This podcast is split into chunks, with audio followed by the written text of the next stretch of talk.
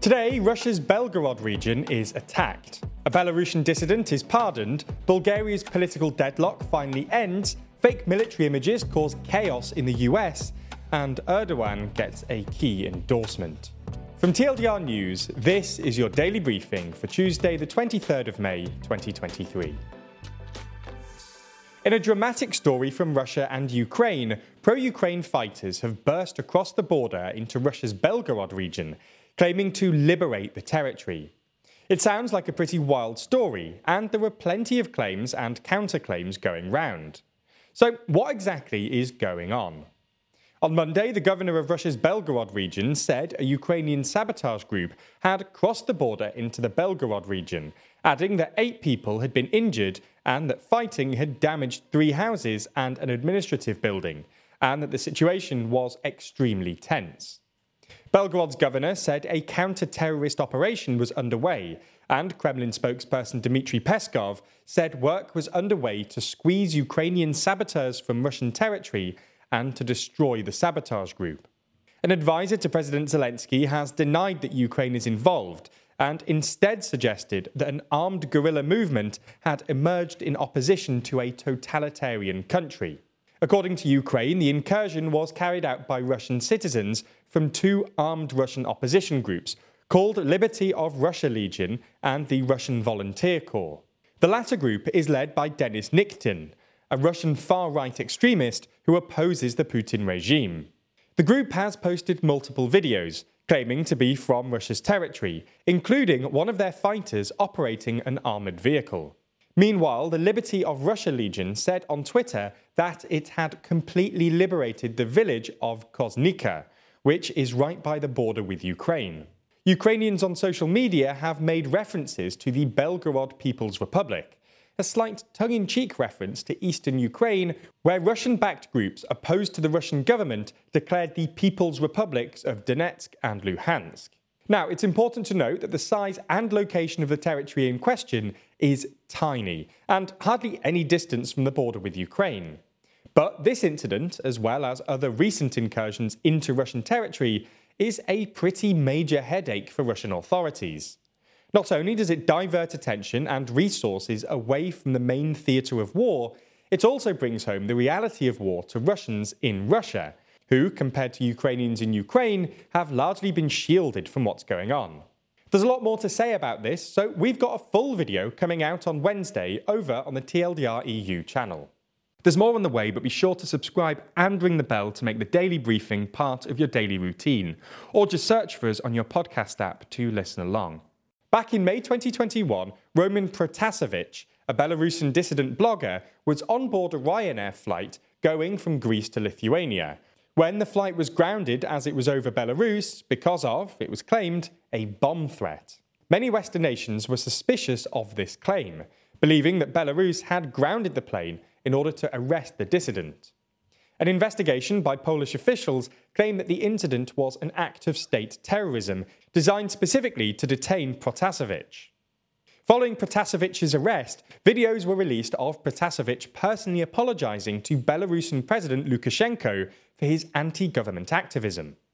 His family have argued that these videos were only recorded as a result of abuse, torture, and threats he was subject to in prison. Svetlana Tikhanovskaya, the exiled opposition leader who claimed that she was the true winner of the 2020 election, subsequently called for Protasevich's release. Today, it's been announced that Protasevich has received a presidential pardon and has avoided more than a decade behind bars. So that's what's been happening in Belarus today. But let's move and have a look at what's been going on in Bulgaria. Bulgaria's two years of political deadlock may finally be coming to a conclusion after the country's two largest parties agreed to form a grand coalition government with rotating prime ministers. Bulgaria has held five consecutive parliamentary elections since April 2021, and for much of that time has been led by a caretaker government which has hampered progress. A budget bill for 2023 still hasn't been approved, the target date for adopting the euro has been delayed, and the country's ability to access EU recovery funds has been frustrated. But the new agreement will see the centre right GERB party and the reformist anti corruption alliance led by We Continue the Change and Democratic Bulgaria form a coalition government which will last for the next year and a half. For the first nine months, the country's Prime Minister will be Nikolai Denkov, a former education minister from We Continue the Change. Then Gerb's choice, former EU Commissioner Maria Gabriel, will lead the country for the following nine months. The formation of a coalition between the two opposing alliances will be quite a turn of events, particularly as the We Continue the Change and Democratic Bulgaria alliance had previously consistently said they would not go into government with Gerb. Incoming Prime Minister Denkov said his alliance will propose a government that can implement a constitutional reform, fulfill all the requirements related to the country's full membership in the EU, and implement comprehensive judicial reform. If you want more content like this from TLDR, make sure you check out Nebula, where each week we release a roundup of what's been happening in Westminster in our series This Week in Parliament. On Monday, a number of verified Twitter accounts tweeted an image claiming to show an explosion near the Pentagon. Local officials claimed that no explosion had taken place, with the fire department in Virginia tweeting that they were aware of a social media report circulating online about an explosion near the Pentagon.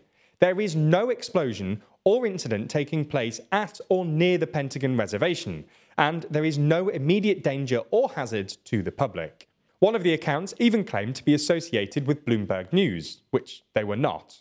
As a result of this, they were subsequently suspended from Twitter. This didn't prevent the impact from this fake image, though. Remarkably, following this bit of false news, the US stock market took a bit of a dip, with the Dow Jones Industrial Average dropping by 80 points.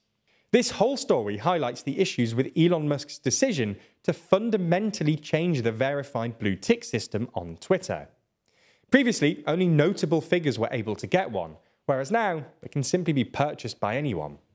We have an update now on the Turkish election, of which the runoff round is just days away. President Erdogan's campaign has been given a perhaps insurmountable boost after Sinan Ogan, the candidate that placed third in the first round, endorsed Erdogan for re election.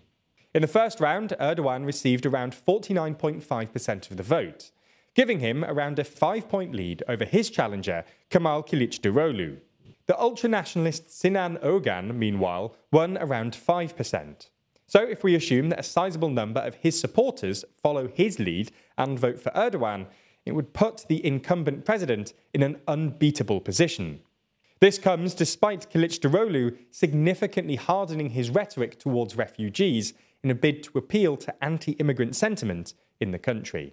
We'll end the main section with some uplifting news from North Carolina, where a man is planning to use his $100,000 lottery prize to build classrooms in his hometown back in Mali.